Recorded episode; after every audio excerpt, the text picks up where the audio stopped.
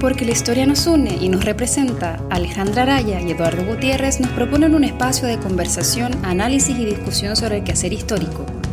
Quedan cordialmente invitados a tomar un café con historia.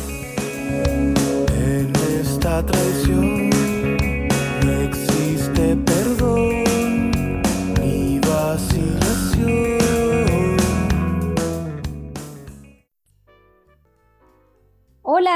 A todas, a todos, cafeteros, cafeteras, bienvenidos. Estamos en un nuevo episodio de Café con Historia eh, con una eh, invitada que queríamos tener hace un tiempo ya, así que estamos muy contentos de tenerla.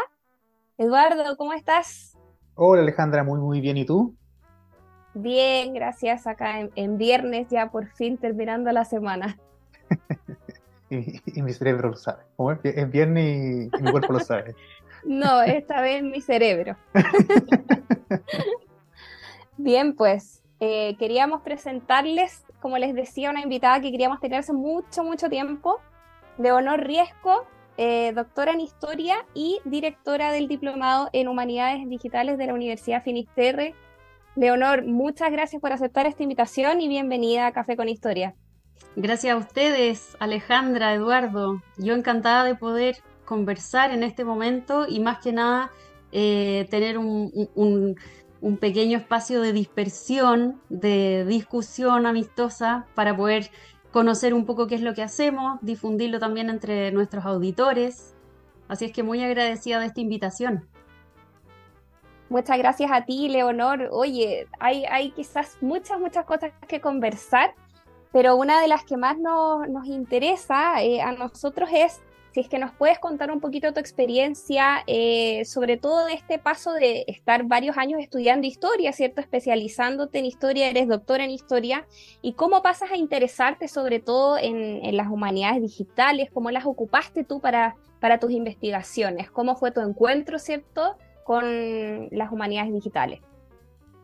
Mira, eh, voy a tratar de resumir lo máximo porque son 10 años de estudio. Eh, yo comencé mis estudios el año 2003. Eh, hice mi licenciatura en historia acá en Chile.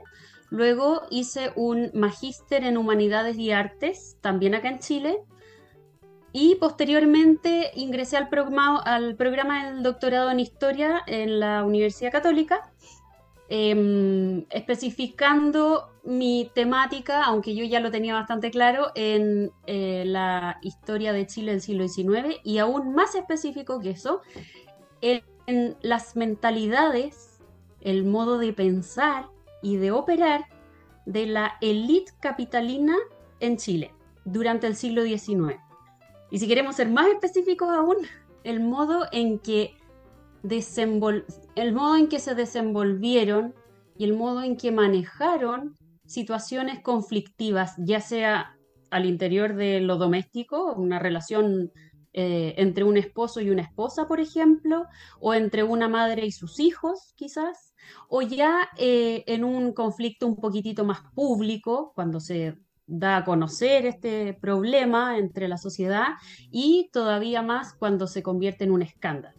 Ese tema para mí es fascinante eh, y, y, la, y la posibilidad que tuve de estudiarlo en mi doctorado me hizo caer en la cuenta de que como sociedad estamos realmente, somos muy parecidos a lo que era el siglo XIX. No hemos cambiado mucho, aunque quisiéramos quizá, o aunque a veces decimos que estamos un poco, que hemos progresado, digamos, o que hemos cambiado en la manera de, pensar, en la tolerancia, etcétera, personalmente y, desde lo que yo he estudiado, te puedo decir que no hemos cambiado tanto quizás como, como decimos que hemos cambiado.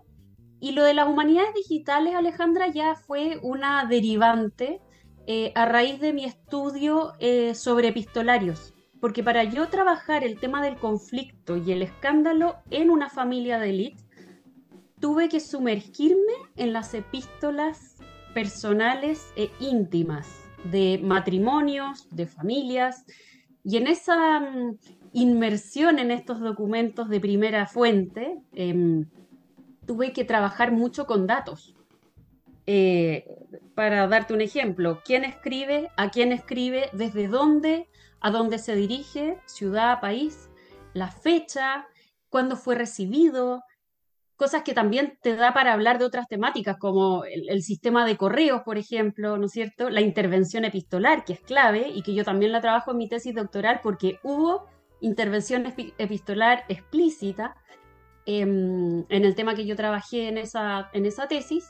Entonces, con este, con este eh, corpus documental tan amplio y con tantos datos para trabajar, me di cuenta que era necesario sistematizar esta documentación, ordenarla. Y para ordenarla, la capacidad humana o el ojo humano no era, no era, mm, no era factible hacerlo en el tiempo en que yo lo necesitaba hacer. Yo necesitaba algo más o menos rápido. Y por una mm, realidad un poquitito fortuita, eh, di con un diplomado en humanidades digitales que realiza todavía una universidad en Buenos Aires.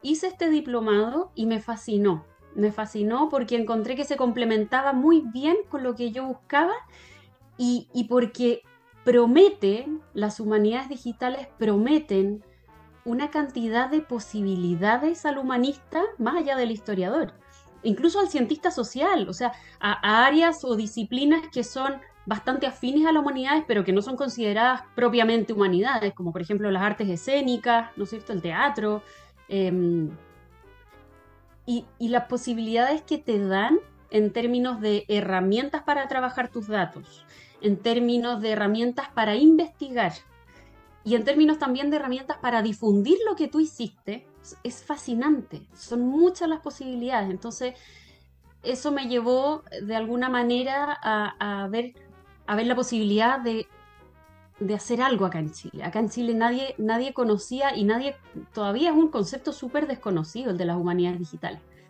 y es muy contradictorio también, a priori, ¿no es cierto? Eh, las humanidades nosotros las asociamos mucho con el, con el texto, con lo material, con la fuente.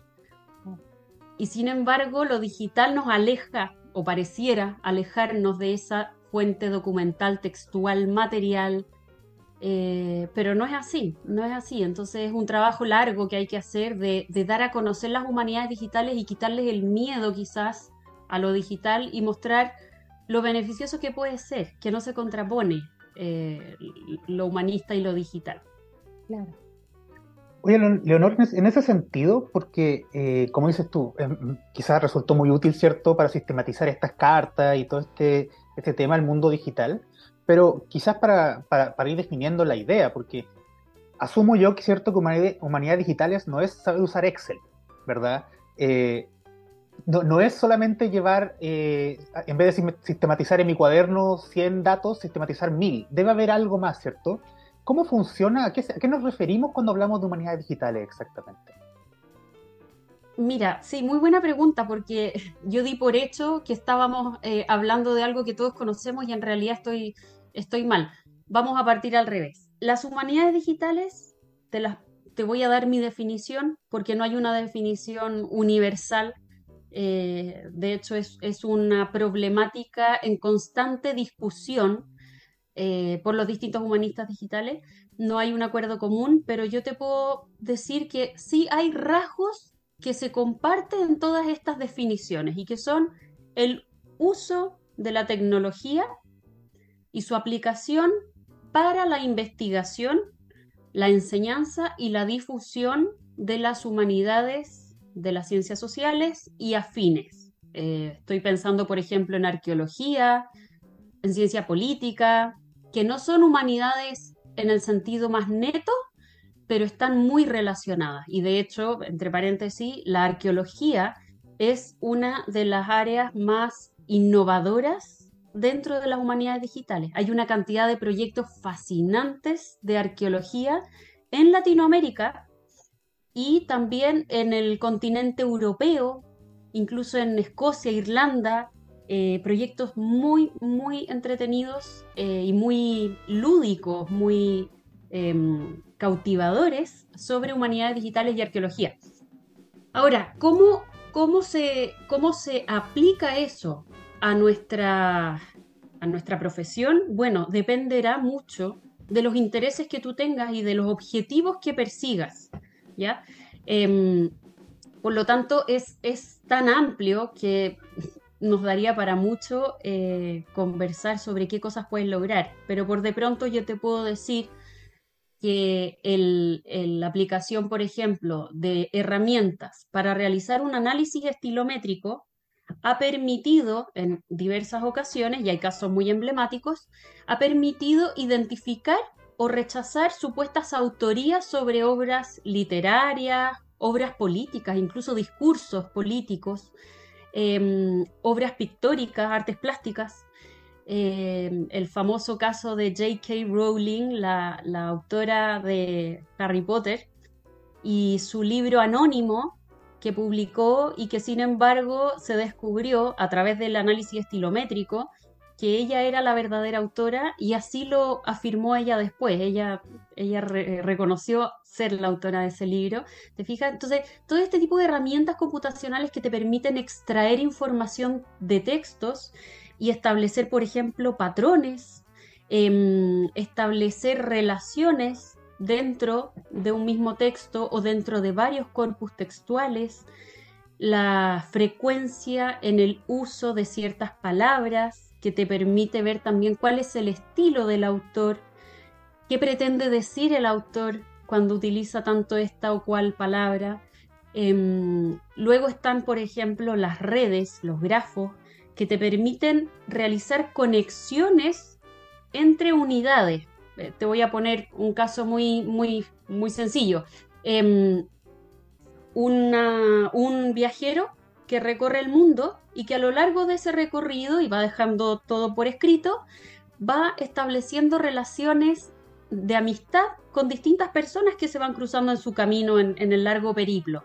Entonces tú en, en una red que te permite hacer un programa de humanidades digitales, tú puedes visualizar de manera muy entretenida y muy atractiva cómo este personaje se va eh, relacionando con otra serie de personajes y tú puedes ir modificándolo de manera de ver de manera inmediata, visualmente, pero inmediato, eh, quienes, eh, por ejemplo, quienes eran originarios de tal país, o, o, de qué género son, o qué profesión tenían, o, qué tipo de relación tuvieron, si era una relación familiar, si era una relación amistosa, simplemente de trabajo, o se toparon al pasar y nada más.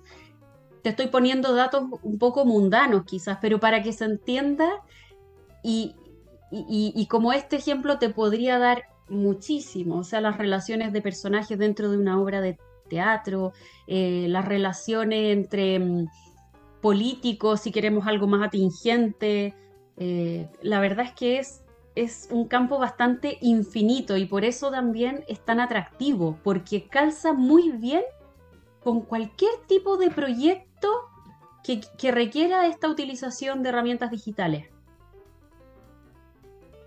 Perdón, en esto se, me olvidó mencionarlo, pero en esto el patrimonio es clave.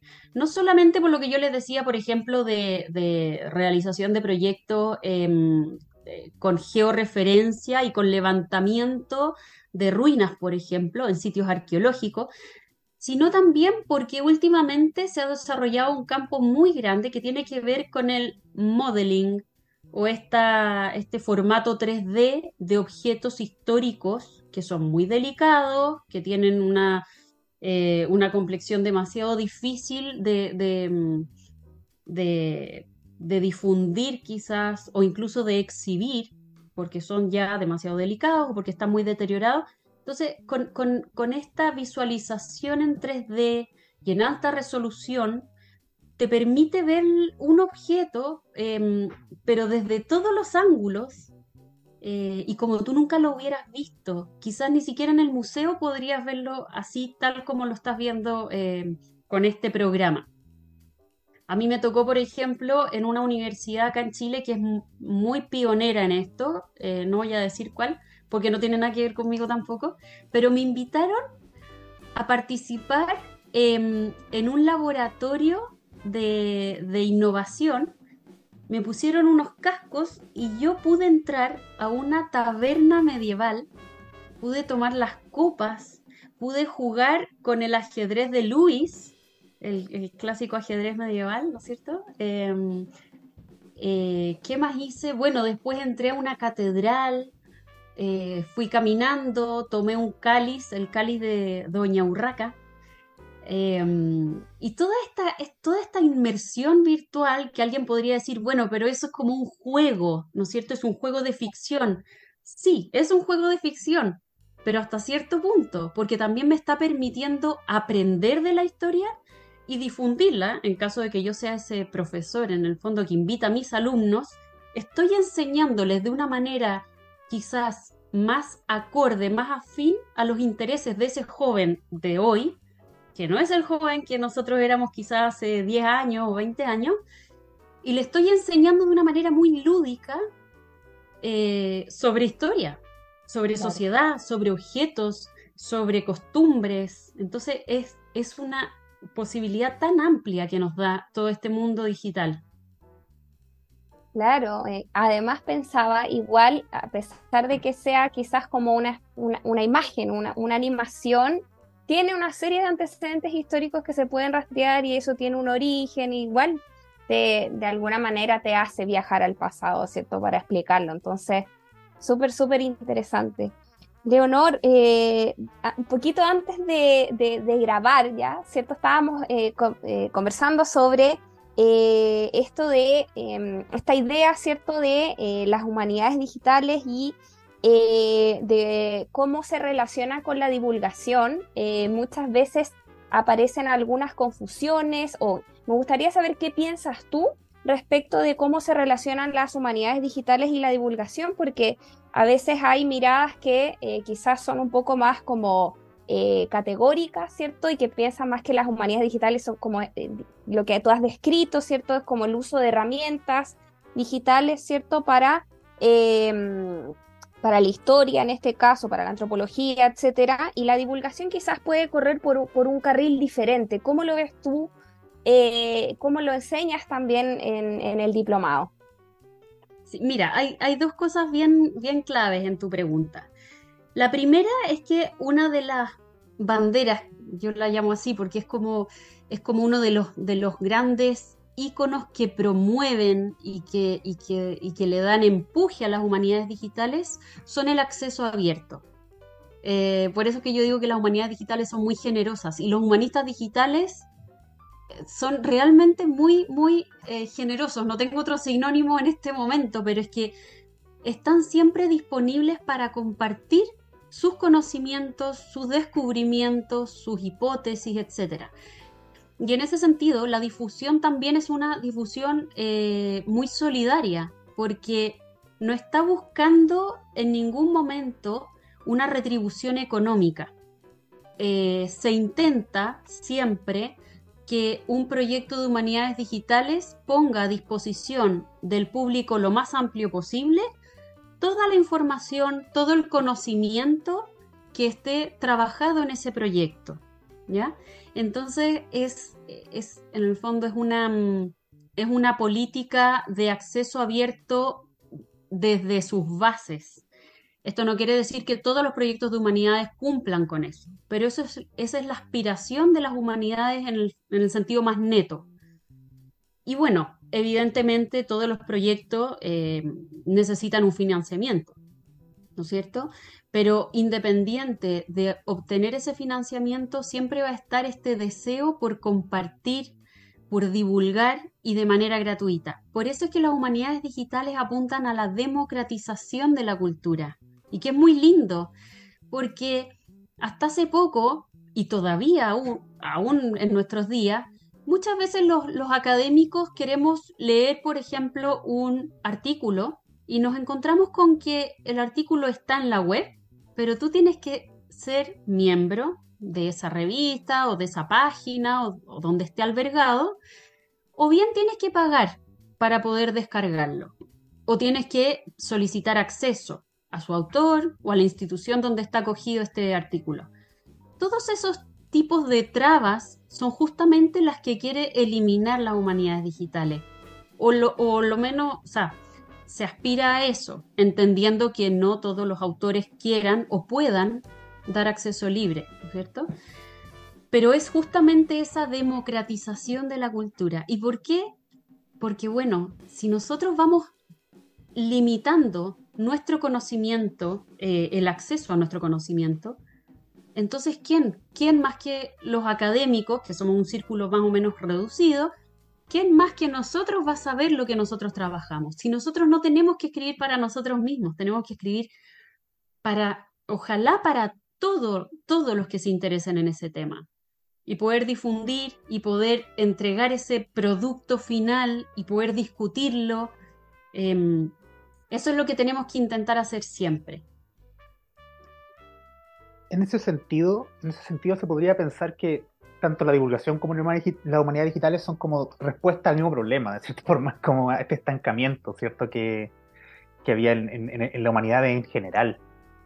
En ese sentido, Leonor, eh, porque tú hablas mucho de esto de las redes, ¿cierto? El, análisis estilométrico, eh, eh, qué sé yo, de pronto geohumanidades, toda esta cosa. Y yo pienso, a mí me enseñaron a, me enseñaron paleografía, me enseñaron a usar Word. Eh, ¿Qué tan difícil fue para ti hacer esto y, cómo, qué, mensaje le podría dar justamente a, los que quieran entrar a esto? O sea, porque es, eh, me imagino es otro mundo igual, es igual un, un, lenguaje, una, una, forma de trabajar a la que nosotros no nos entrenan desde la licenciatura, eh, desde las humanidades más clásicas. Sí, yo creo que que estamos muy atrasados como país e incluso como continente en este desarrollo y difusión de las humanidades digitales. Eh, si tú miras un poco al hemisferio norte, te abrumaría la cantidad de oferta que hay en pregrados y posgrados en humanidades digitales, con decirte que hay incluso doctorados en humanidades digitales, y no uno, hay muchos. Así es que, em, claro, es, algo que todavía es tan desconocido acá en Chile que uno de repente le tiene un poquitito de temor ya solo por el concepto, ¿no cierto? Por el nombre. Pero déjame decirte una cosa que también es, es muy notable de las humanidades digitales y que te permiten una serie de, de niveles, por decirlo así. Porque en, la cima de toda esta pirámide tenemos al gran programador, al informático, que se maneja muy bien con el lenguaje computacional, y que probablemente a muchos humanistas no, nos espante un poco, ¿no es cierto? Que nos asuste, que es... Porque es otro lenguaje, es aprender otro idioma. Eh, entre paréntesis, yo tomé clases de programación y mm, creo que me quedé en la primera y, no fui capaz de seguir. Me costó mucho, me costó mucho porque, bueno, no, a todos nos tiene que salir tan fácil, ¿no es cierto? Eh, ni nos tiene que gustar tanto. Pero la gracia de la humanidad digital es que, como yo te digo, tiene muchos niveles. Entonces tú, como principiante, fíjate lo que te voy a decir, puedes aprender a hacer humanidades digitales incluso basándote en, en videos de YouTube, así de fácil. Porque, y esto no es una cuestión de, mayor o menor afinidad con la tecnología, porque en el diplomado en humanidades digitales, por ejemplo, tenemos alumnos que eh, bordean los 60, un poquito más, creo que el, de mayor edad tiene 65 años. Y, y, bueno, en el extranjero hay humanistas digitales, mujeres y hombres muy, muy mayores y que han sido eminencias en el círculo académico y que se han imbuido en todo esto, em, y uno podría pensar que no, ¿no es cierto? Que, es más, eh, que tiene más correlación con la juventud, pero no. Entonces, em, existe la posibilidad de adentrarte en las humanidades digitales desde, desde funciones muy, muy fáciles de usar, muy intuitivas. Mira, el mismo tema, por ejemplo, de, la, de las humanidades espaciales o las geohumanidades, la georreferenciación, solamente para eso tenemos una cantidad bastante amplia en términos de, mm, eh, sofisticación, por decirlo así. Pero si tú utilizas un programa como el de Pelagios Network, que es un programa que ni siquiera tienes que pagar, de acceso abierto, donde tú intuitivamente vas aprendiendo cómo ubicar ciertos puntos en el mapa según tus intereses. Vamos a tomar de nuevo el, caso del viajero, por ejemplo, que recorre Chile y tú vas poniendo en el mapa los puntos que tú quisieras resaltar porque son los que él mismo recorrió y luego ese mismo recorrido lo puedes animar, em, le puedes poner quizás sonido e ir haciéndolo un poquitito más sofisticado, ¿te das cuenta? Pero no es necesario manejarse, el mismo Google Earth también te, da esa posibilidad. Eh, hay muchos programas y muchos de acceso abierto porque como vuelvo a decir, las humanidades digitales tienen siempre eso en la mira. Ojalá el acceso abierto para todo, el código abierto también. Eh, así es que no es algo, no es algo en lo que tú te tengas que adentrar a un nivel de, profundización demasiado, em, demasiado grande no te va a quitar demasiado tiempo si es que tú no quieres profundizar tanto. Entonces, eso es lo, fascinante de las humanidades digitales. Tú puedes aplicarlas y hacer uso de ellas en la medida en que tú lo necesites. Y si no necesitas más, entonces con eso estás. Ahora, si necesitas más, el proyecto que puedes lograr es fascinante, fascinante, porque vas combinando más herramientas, vas creando un proyecto más completo, más sofisticado, pero no es necesario llegar a eso, y menos como humanista. Ahora, lo interesante de las humanidades digitales es que em, son una, una área que involucra y convoca a muchas disciplinas a trabajar en equipo. Entonces, si yo no me manejo bien en los términos geográficos, perfectamente bien puedo invitar a un geógrafo o quizás a un arqueólogo a que me ayuden a esclarecer un poco la metodología, los conceptos. Em, es, es, muy lindo eso también, de trabajar en conjunto, de que las humanidades sean más aglutinadoras, porque mi experiencia hasta ahora, solamente como historiadora, es que el historiador, y estoy hablando solamente desde mi experiencia, el historiador es un, hace un trabajo bastante solitario, es bastante solitario. Y a veces incluso eso nos ha llevado como académicos a, a aislarnos y quizás ser un poco competitivos o un poco egoístas con nuestros temas, ¿no es cierto? Eh, yo tuve conflictos bastante grandes con una persona que mm, mayor que yo, bastante mayor y muy, muy conocida, que alegaba de manera, de manera implícita que yo estaba trabajando temas que ella ya había trabajado y que seguía trabajando.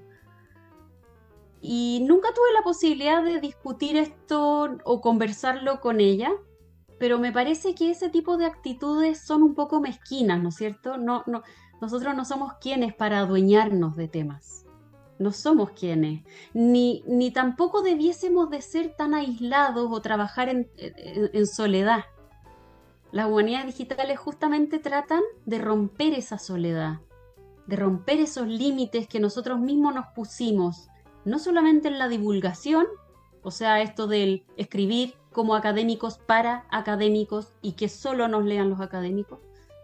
Las humanidades digitales quieren romper un poco con eso y también quieren romper con nuestra soledad como académicos y como investigadores. Las humanidades digitales son una invitación a trabajar en conjunto, en equipos eh, interdisciplinarios. Así es que mm, creo que hasta este punto por lo menos son algo mm, totalmente positivo. Ahora, yo me sigo definiendo como una historiadora antes que todo. Yo no soy una humanista digital, si bien es cierto que las trabajo y las difundo. Mi sello es el de la historiadora que ha trabajado ya durante 10 años temáticas de historia. Las humanidades digitales han sido mi herramienta, pero nunca van a ser mi fin, ni debiesen ser el fin de ningún humanista. Son una herramienta para lograr tu trabajo, tu investigación y poder difundirlo, porque qué más rico es eh, que poder difundir ese trabajo que tanto te costó y al que le pusiste tanta dedicación y tantas horas, que la gente lo conozca y que aprenda a través de eso. Claro. Oye, Leonor, eh, tremendamente positivo este aporte. Yo creo que acá estamos más o menos todos de acuerdo en eso, ¿cierto? De alguna manera trabajamos, ¿cierto?, para abrir sobre todo eh, esa academia que muchas veces parece estar tan cerrada y sobre todo en nuestro ámbito y, muy influido también ese cierre, digamos, por, por este tema que mencionabas tú de, ese trabajo tan solitario, como un trabajo celoso muchas veces, ¿cierto? Eh, y precisamente quería preguntarte como más en positivo, quizás, ¿cuáles crees tú que son los desafíos para la expansión de las humanidades digitales en, Chile? Porque eh, hace un rato atrás también mencionabas un poco como la experiencia más em, en el extranjero, ¿cierto? Que incluso habían doctorados y, con varias líneas en, humanidades digitales, ¿cierto? Cosa que acá no existe, es como algo muy nuevo, recién se está como valorando un poco más, ¿cierto? Eh, la introducción de estas herramientas, el uso de estas herramientas, eh, y, de repente puede que haya una serie de, de elementos que a lo mejor estén influyendo en que cueste, ¿cierto? Como eh, integrar las humanidades digitales en las escuelas, los institutos, ¿cierto? Em, estaba primero lo que tú decías, eh, esto que parece contradictorio, esta idea entre humanidades, que es como algo antiguo, algo concreto, algo material, ¿cierto? Y lo digital, que es algo completamente diferente. El tema de las revistas de acceso cerrado que mencionabas tú también, ¿cierto? Eso es como algo que, que podría ser negativo. Y también pensaba en la competitividad, ¿cierto? Porque los académicos hoy en día estamos como súper presionados a competir, a sacar no sé cuántos artículos al año en revistas indexadas. Muchas veces eso quizás puede perjudicar también el hecho de que nos interesemos por el área de las humanidades digitales. Y también pienso que, como tú decías, es un trabajo que es eh, gratuito, que es voluntario, que se hace muchas veces ad honorem y bueno, también tenemos, por supuesto, eh, académicos que necesitan trabajar, ¿cierto? Eh, para poder tener algún ingreso. Entonces eso también puede que desmotive por algún lado. ¿Qué piensas tú que hace falta, ¿cierto?, en nuestro país para superar todos estos desafíos y lograr una buena expansión de las humanidades digitales? Sí, mira, hay cosas más manejables que otras, ¿no es cierto? Lo que yo te decía sobre el financiamiento, que lamentablemente es clave, porque es nuestro trabajo. Entonces, por mucho que tengamos esa buena disposición y por mucho que incluso podamos darnos ese tiempo extra para trabajar de manera gratuita, nuestra página web, nuestro proyecto, nuestras salidas a terreno hay que costearlas. Y en la medida en que no tengamos una, em, un acceso a, más o menos fácil a financiamientos, nos va a costar mucho más, evidentemente. Eh, eso yo creo que es una deuda que tenemos como sociedad pero que no está tanto en nuestras manos, sino más bien en las políticas públicas que se hagan, en, todo lo que es el manejo de fondos concursables, en las fundaciones sin fines de lucro, etc. Eso por una parte, o sea, hay que tener claro que un proyecto de humanidades digitales sí se puede llevar a cabo de manera voluntaria y gratuita, pero a un costo muy alto, muy alto. Y aquí te pongo un ejemplo bien concreto. Em, me invitaron a participar a un programa, a un eh, proyecto que trabaja la publicación de periódicos británicos en Valparaíso en el siglo XIX. Este es un proyecto que ha impulsado una eh, literata de profesión, pero ella es una humanista digital eh, del College of Worcester en Ohio, Estados Unidos, y una literata chilena. ¿ya? Este es un proyecto precioso porque ha trabajado la digitalización de periódicos que están en poder de la Biblioteca Nacional, de su hemeroteca acá en Chile, y sin embargo han sido costeadas todas estas digitalizaciones con la mayoría, yo te diría un 90%, con fondos eh, obtenidos por becas en el extranjero, norteamericanas, y ahora últimamente nos acabamos de adjudicar una em, de la, de la, de la biblioteca eh, británica, ¿ya? de la British Library. Em, entonces es notable cómo, cómo, incluso con fondos extranjeros hemos tenido que llegar a trabajar eh, cosas que son patrimonio nacional antes que nada. Si bien es cierto que son eh, de lengua, o sea, de origen inglés, son nuestro patrimonio también.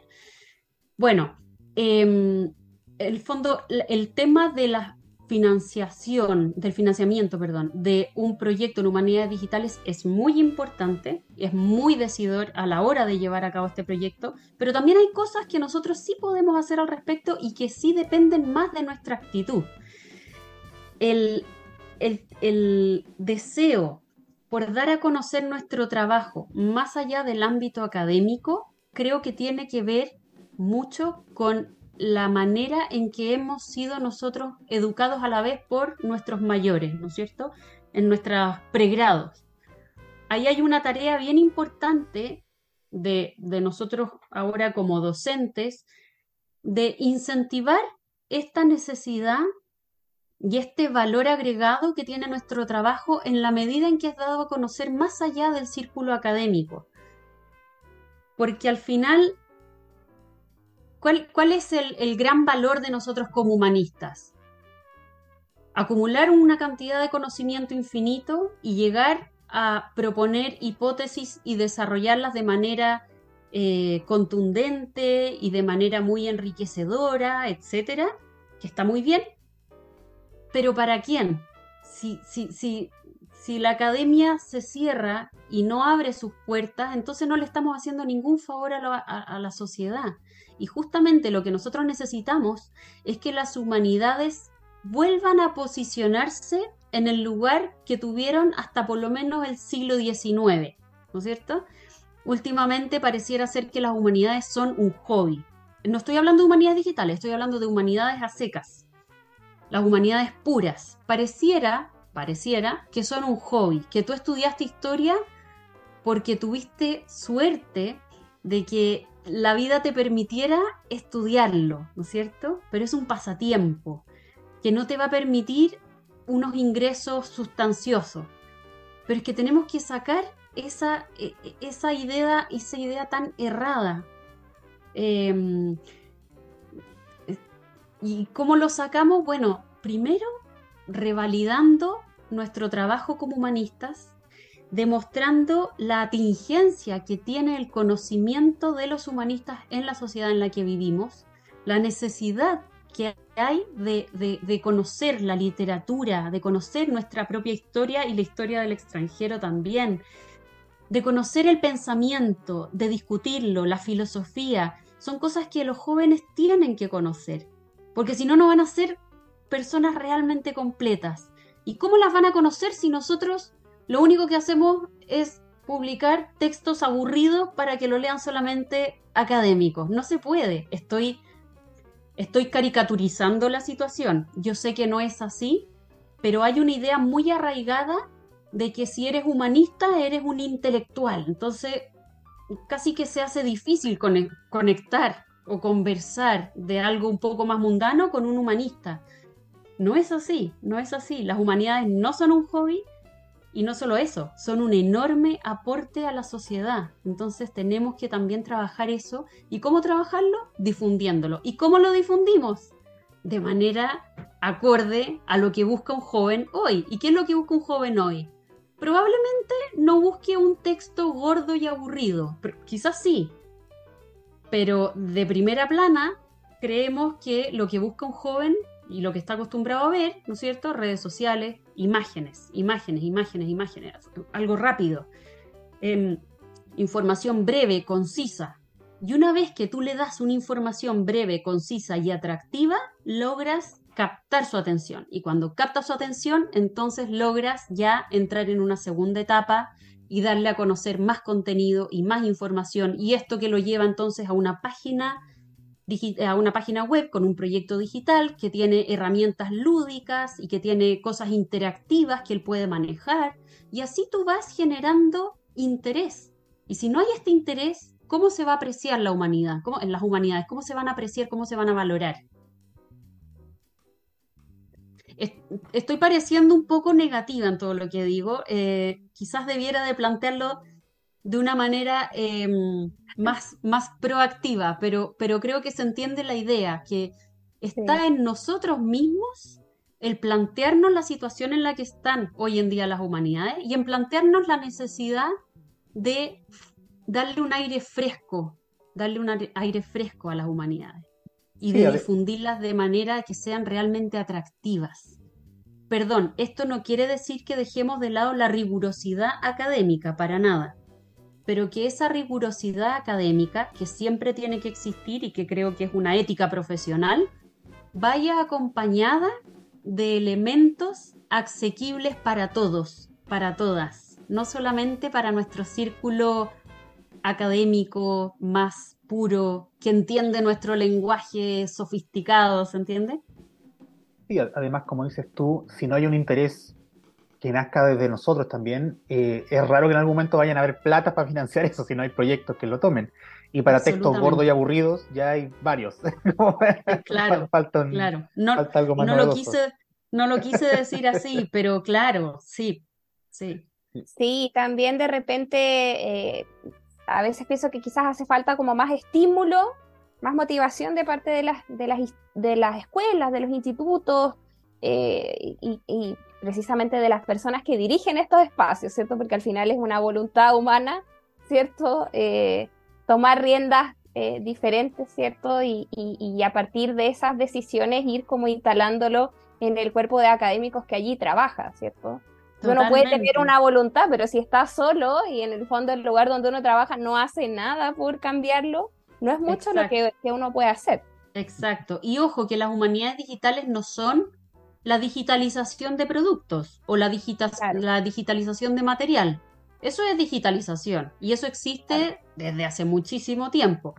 No es digitalizar por digitalizar, es llevar a una plataforma digital todo un producto intelectual que hay detrás, basado principalmente o en textos, o en artefactos, en materialidades, etc. Em, creo que en Chile, no respondí una pregunta tuya que me parece súper interesante. ¿Cómo vamos acá a, por dónde creemos que vamos a partir quizás con el primer pie, adentrándonos en las humanidades digitales? Bueno, yo creo que de partida por, el tema histórico, creo que ahí hay un, tema que, mm, que, da para harto y que es más o menos viable a corto plazo, pero sobre todo en lo que es patrimonio, patrimonio nacional, Alejandra. Eh, el patrimonio tiene un potencial maravilloso y acá en Chile, que ustedes bien saben que últimamente el patrimonio ha ido tomando una relevancia realmente potente y me alegro de eso. Bueno, el patrimonio es un, un espacio eh, muy idóneo para desarrollar las humanidades digitales. Voy a poner un ejemplo por decir algo. Em, objetos eh, y artesanía de la cultura Rapanui, a donde probablemente muy pocos tengan la posibilidad de viajar y de menos aún tomar en sus manos un, objeto, una, un, qué sé yo, una figura tallada, ¿no es cierto? Bueno, esa digitalización y ese, e, e, esa recreación en formato de 3D de esa imagen y que un estudiante en Puerto Montt o en Angol pueda revisarlo desde su computador, desde la escuela donde se encuentre y poder analizarlo por arriba y por abajo y luego de ver ese artefacto, de ver esa creación tallada, ver en esa misma página el lugar geográfico donde fue hecho y ver quizás una imagen, una fotografía del artesano que la hizo y ver luego una grabación, una, un audio donde él habla en su propia lengua cómo lo fue tallando y qué, cuáles son los símbolos que representa y qué significado tiene y alguna, quizás alguna tradición de su familia. ¿Te fijáis?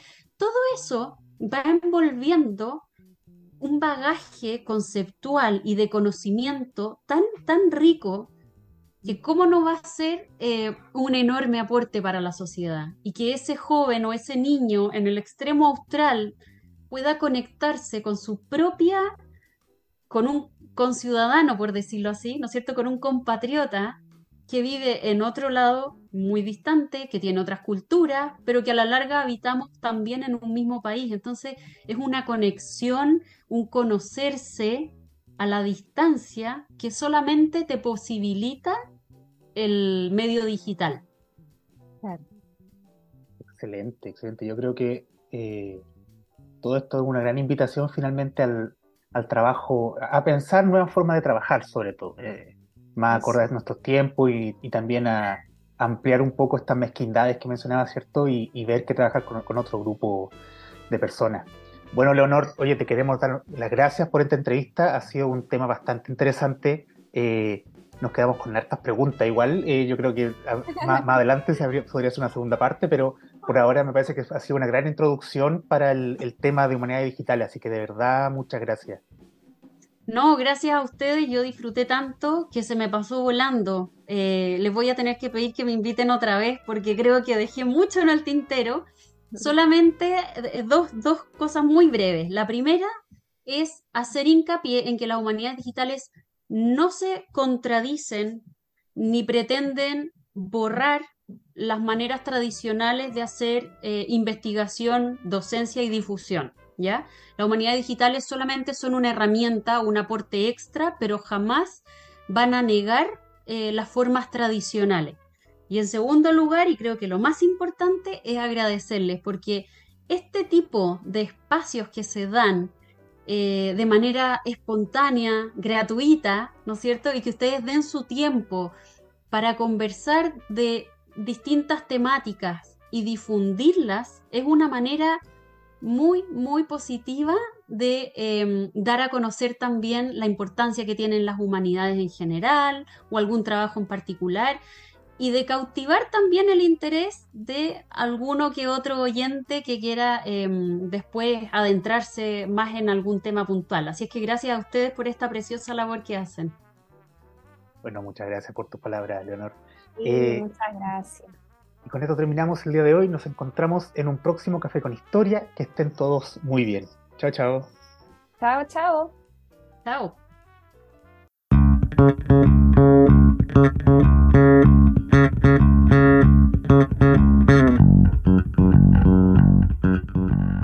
Por hoy el café se ha terminado, pero Alejandra y Eduardo los esperan en una próxima oportunidad con una nueva conversación para tomar otro café con historia. Les recordamos que las ideas y opiniones vertidas en este programa son de exclusiva responsabilidad de quien las emite y no representan necesariamente la opinión de Café con Historia.